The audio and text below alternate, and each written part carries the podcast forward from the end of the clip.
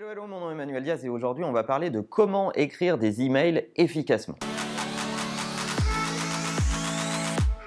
Depuis des années, on parle de la mort des emails et finalement, elle n'arrive pas malgré le déploiement des réseaux sociaux, des outils de collaboration, les Slack, les Workplace et, autres.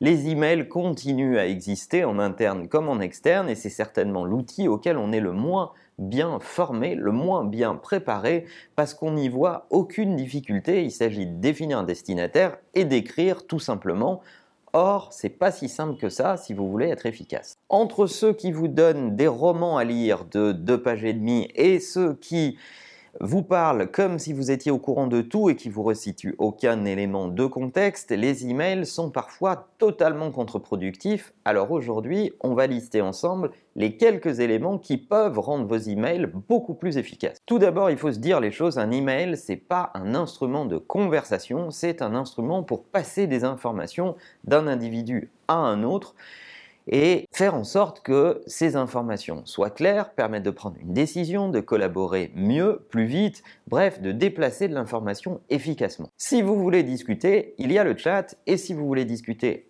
en live, il y a l'audio, que ce soit en chat audio ou en téléphone ou en visio, peu importe, mais les outils de conversation ne sont pas les emails, ça mérite d'être appelé. Alors pour qu'un email soit particulièrement efficace, je vais vous donner mes astuces. La première, c'est d'utiliser le sujet de votre email efficacement. Utilisez des terminologies qui soient toujours les mêmes pour information, pour décision, pour review, bref, annoncez tout de suite la couleur dans les trois premiers mots du sujet de votre email pour que ça soit clair. Vous envoyez pour info, dossier truc muche ou pour validation, dossier machin.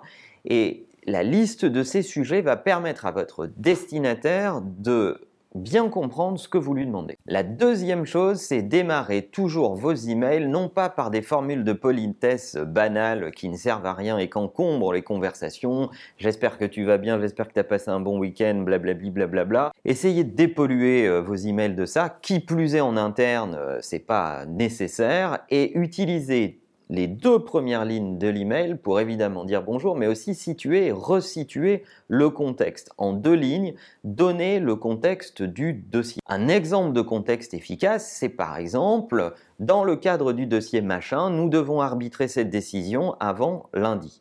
Euh, ça, c'est une phrase de contexte qui permet à votre interlocuteur de tout de suite comprendre euh, où est-ce qu'il peut vous aider et en quoi il va pouvoir vous répondre efficacement? La troisième chose, c'est utiliser des bullet points pour être clair et concis. Donc utiliser des listes à puces, ça va vous éviter de faire des phrases longues et complexes et euh, ça va vous obliger à concentrer le propos autour de 5-6 bullet points et pas plus. Une autre astuce, c'est d'utiliser une conclusion qui est actionnable. Essayez de conclure votre email en disant on a donc le choix entre option A, celle-ci, ou option B, celle-ci, et demander un arbitrage clair sur une conclusion actionnable.